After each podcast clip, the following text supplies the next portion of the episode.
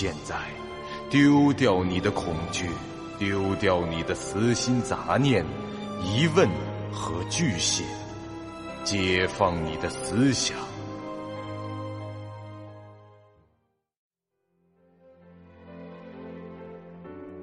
您现在收听到的是由喜马拉雅 FM 出品。巨五八瓦塔播讲的长篇恐怖网络游戏有声小说《惊悚乐园》，作者三天两觉。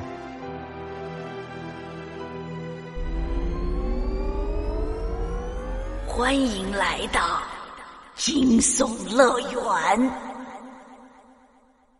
第四十三集。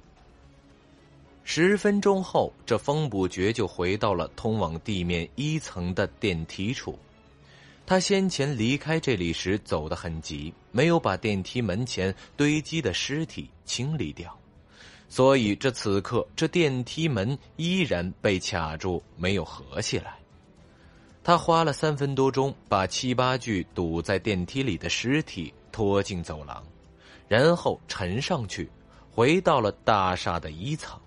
正好在大堂内遇到了王探之。嘿，小蛋！风不觉叫了一声：“哎，觉哥，你怎么从我后面？别废话，喝了。”风不觉打断他，边向前走边从这行囊里拿出了一支抗毒血清，递了上去。哎，这是什么玩意儿啊？啊，你你怎么搞到的？小探边问边接过血清，看了一下物品的属性，说道：“我刚才去了地下研究所。”啊，另外两个。小探还未说完，这风不觉就知道他要问什么，直接回道：“他们死在别的地方了。”这两人只是交流了几句，就动身往着大厦的顶楼赶了过去。一路上，他们把自己的经历和了解的状况都尽数告知了对方。小探的叙述佐证了风不绝的推论，让他越发怀疑这无双上将潘凤和千人斩华雄这两个家伙有问题。对风不绝来说，这二人的实力其实还是可以接受的范围内。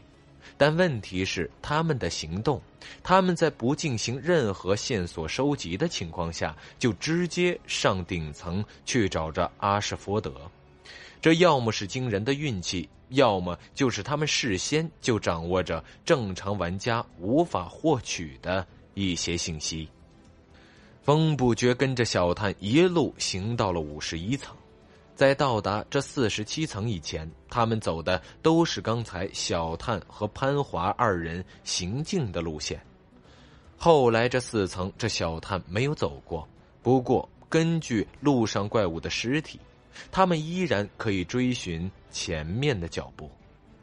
在接近最高一层时，这风不觉问道：“你第一次跟他们上去的时候，有没有走过回头路，或者遇到死胡同？”嗯，还真没有哎。不过我们现在走的路线已经是绕来绕去的了，电梯换了好几部，还有几层楼要横穿过去，换不同地方的楼梯走。哎，不对啊，他们怎么知道该在哪一层换楼梯的？哎，连路线都知道吗？二人说话间已来到了五十二层。从楼梯进来，眼前横着一条走廊，走廊里每隔十米左右就摆着一个大花盆，正对面是一面玻璃墙，透过玻璃上印着的埃卜勒标志，可以看到里面是一个占地极大的办公区。这个空间将整个楼层都打通了，办公区内有许多隔间，这陈设都很平常，办公桌椅、电脑。饮水机、杂物架等等，区域两端的尽头各有几个独立的办公室。看上去这一层确实如底楼示意图上写的那样，办公区域，仅此而已。他们在走廊里前行了一段，通过一扇自动门，跨入了这个广阔的办公区中。在这一层尚未看见任何血迹和丧尸活动的迹象，这并不是好兆头，而是有 BOSS 级别怪物活动的征兆。风不觉刚扫视了一圈里面的环境，还未来得及展开任何调查，只觉着脚下一震，耳边响起轰隆一声。但见着前方数十米处的天花板是轰然破裂，一只外貌畸形的人形怪物从天台上面是破顶而入，碎落的水泥块噼里啪啦的砸在了地上，天花板坍塌处立即有一股浓烟沉起，随后又有两条人影从那个窟窿里跃了下来，这不用说，那肯定就是潘凤和华雄两位大神。滚滚尘埃中，只见这三道身影是杀作一团，斧光枪影交错，层层交叠，时而可以听见刀兵破肉后产生的扑哧扑哧的声音，地面上也渐渐蒙起了一层血污。这样夹攻了一分钟左右，烟尘是逐渐散去，那怪物眼看难以招架，竟转头向着大厦的外墙玻璃冲去。潘华二人也知他这是要跑，他们当然不愿让其逃走，否则在此处结束剧本流程的计划可就泡汤了。这华雄俯身窜至怪物侧前方，旋身一扫一推，枪头是直指怪物头部，枪身化作虚影是疾驰而去。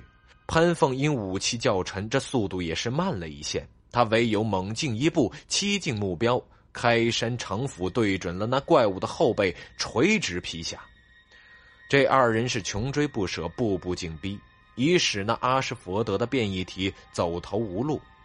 此时他为了逃离，不惜硬挨上长枪一刺，枪头从那怪物的左眼窝穿入，透过后脑勺探出，带出一波的呜咽。但这种伤势依然不足以让这变异体身亡。他通过向前蜷起身子，硬扛着一击，成功逃过了潘凤的斧劈，来到了外墙玻璃边上。随后，他就用其肘部突出的耻骨形骨头猛击那厚重的玻璃，砸出一个裂痕后，整个身躯团成了球状，是破窗而出，飞到了大厦的外面。潘凤华雄冲到那外墙边缘，低头望着那变异体急速下坠的身影。这后者在降了一段距离后，便用着身体上的吸盘和粘液，攀爬住了外面的墙上，然后游戈着迅速到达地面，逃出了二人的视线。哎，切，又让他给跑了。果然。在没有其他玩家陪同的情况下，我们俩直接开 BOSS 就会导致其智能和反应突发的变化。华雄和着潘凤说道：“呃，二位，能不能跟我解释一下，你们究竟是什么人？”风不觉的声音在他们身后响起，让这二位是顿时一惊。他们转过头去，看到了眼神不善的风不绝和一脸莫名的王探之。呀，糟糕了，被他听到了吗？我现在离你们才几米远，压低声音说话有毛用啊？呃，是这样。风不绝打断道：“在你打着哈哈把瞎话编出来之前，我先声明一下。”我并不认为你们是开挂的玩家，因为你们的行为根本不像。你们显然是梦公司内部的人，是不是 JM 我不知道。不过我想你们的工作并不适宜被曝光，把真实的情况告诉我们，我们可以配合你们的工作，并且在剧本结束后对一切保密。否则，我很可能把今天的事情脑补一番，添油加醋，分成十几段，以章回体小说的形式在各大论坛上进行连载爆料。呃，你等等，让我们商量一下。嘿，请便。风不觉说了一句，转身远离了他们一段距离。那二人离开破损的外墙玻璃，来到了办公室的一角，窃窃私语。大约五分钟后，他们又回来了。潘凤开口对着风不觉和小探道：“好吧，你们想知道什么？你们的身份是什么？正在执行什么工作？这个剧本的剧情究竟是什么？”风不觉迅速的问道：“他早已想好了这些。”你猜的没错，我们是游戏管理员，我们来这个剧本里处理一种叫衍生者的数据垃圾。至于这个剧本的剧情，你们也看到了，刚才我们追的那个就是阿什福德博士的变异体。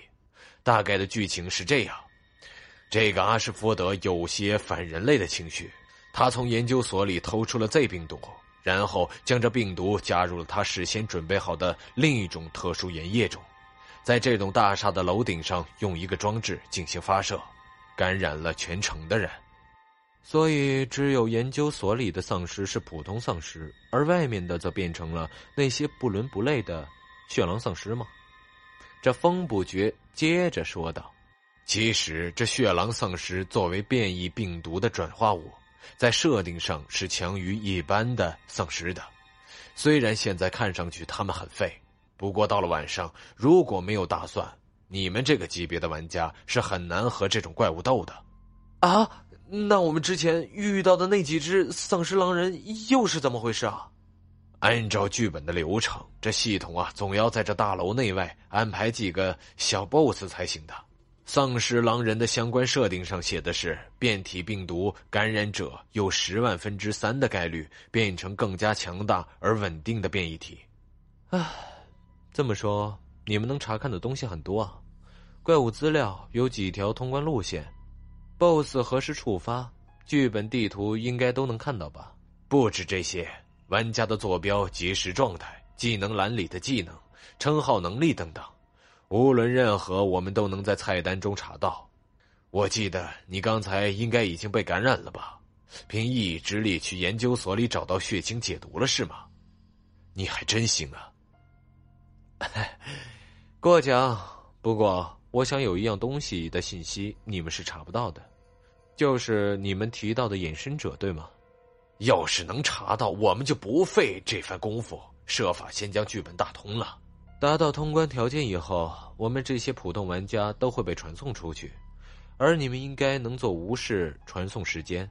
所以，当我们离开剧本获得结算奖励时，你们的工作其实才刚刚开始。没有了玩家的干预，你们就可以放开手脚，在已经结束掉的剧本世界中搜索衍生者，并将其处理掉，对不对？哦，很厉害嘛！才几句话就能推测到这个地步。唉，我对二位的情况和这个剧本都已经没什么兴趣了。风不觉伸手摸着自己的后脖子，抬起头放松着颈椎。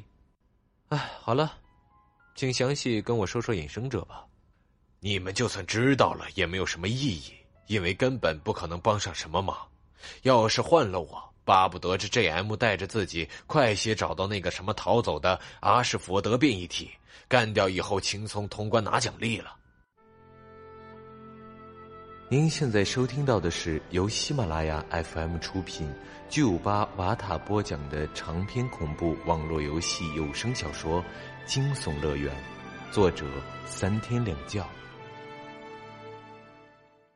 请务必详细的解释一下有关衍生者的来龙去脉，不然我很可能会忍不住写两封言辞犀利且极具煽动性的邮件给季部少爷和名字征南曲，告诉他们，由于游戏公司的一些技术失误，才造成了你们被一种本不该存在在剧本中的强大怪物所杀死。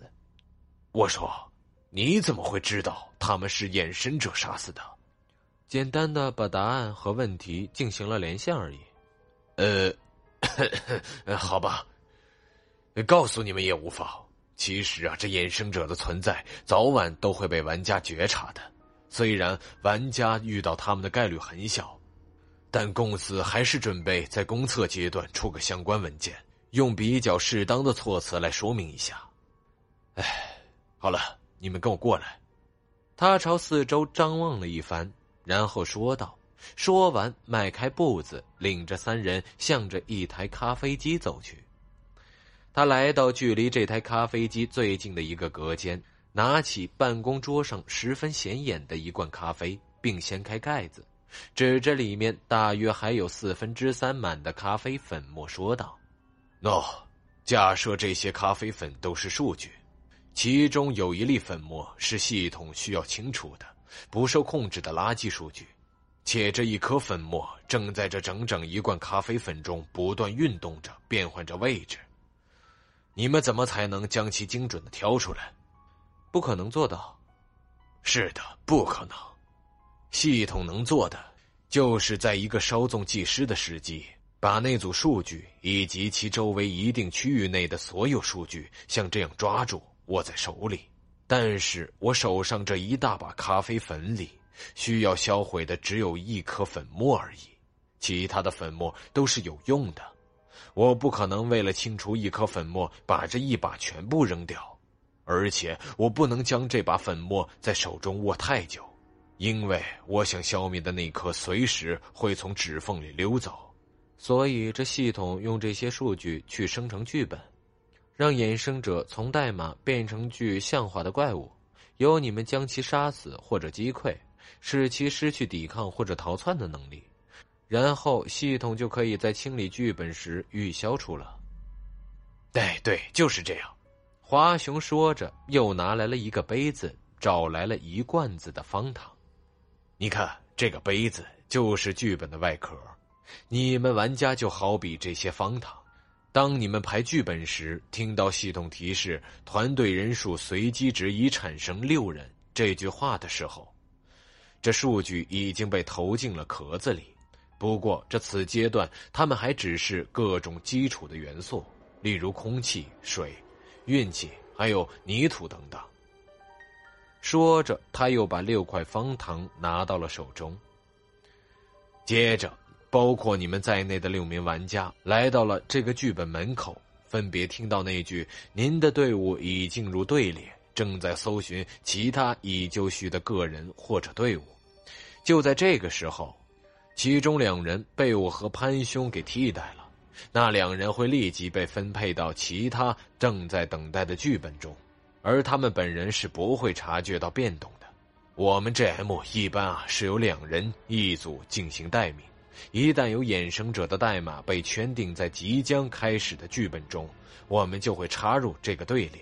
被我们替代掉的玩家一般都是两人组队，或者是两名单独排队的玩家，与成功排入剧本中的玩家不会存在。组队的状况，啊啊！那遇上五人队或者六人队呢？那五人队的话，我们就只能替换掉那个单排的玩家，单派一人进去。至于六人队，就完全没办法了，他们得自己面对着衍生者。不过开服至今还没有六人遇上这衍生者的情况。顺便说一句啊，这系统抓捕的数据量。只能用于生成六人的团队生存模式剧本，所以你们不用担心在二到五人的剧本或者其他模式中遇到衍生者。那不就意味着六人的团队剧本超危险的吗？哎，哪会有那么多衍生者存在？那种系统不可控的数据出现的比例接近亿万分之一。在公司内部测试时，睡眠和非睡眠模式的两组服务器连续运作三十天，总共啊也就只出现十次衍生者代码。总之啊，当你们听到剧本生成中这句话的时候，说着，一旁的华雄这时把方糖也都扔进了杯子，拿到咖啡机旁加入了热水，之前加入的咖啡粉末随机被冲开，化为了液体。那些所有的元素都会按照你们的等级、战斗实力、专精倾向、过往表现等等，随机生成一个一切正常的剧本。诸如剧本、世界观之类的东西，也都是在此时生成的。而衍生者就混在这剧本里，与某种数据元素结合，并具象化。本集播讲完毕，感谢您收听由喜马拉雅 FM 出品的长篇恐怖悬疑惊。感谢您的收听，去运用商店下载 Patreon 运用城市，在首页搜索海量有声书，或点击下方链接听更多小说等内容。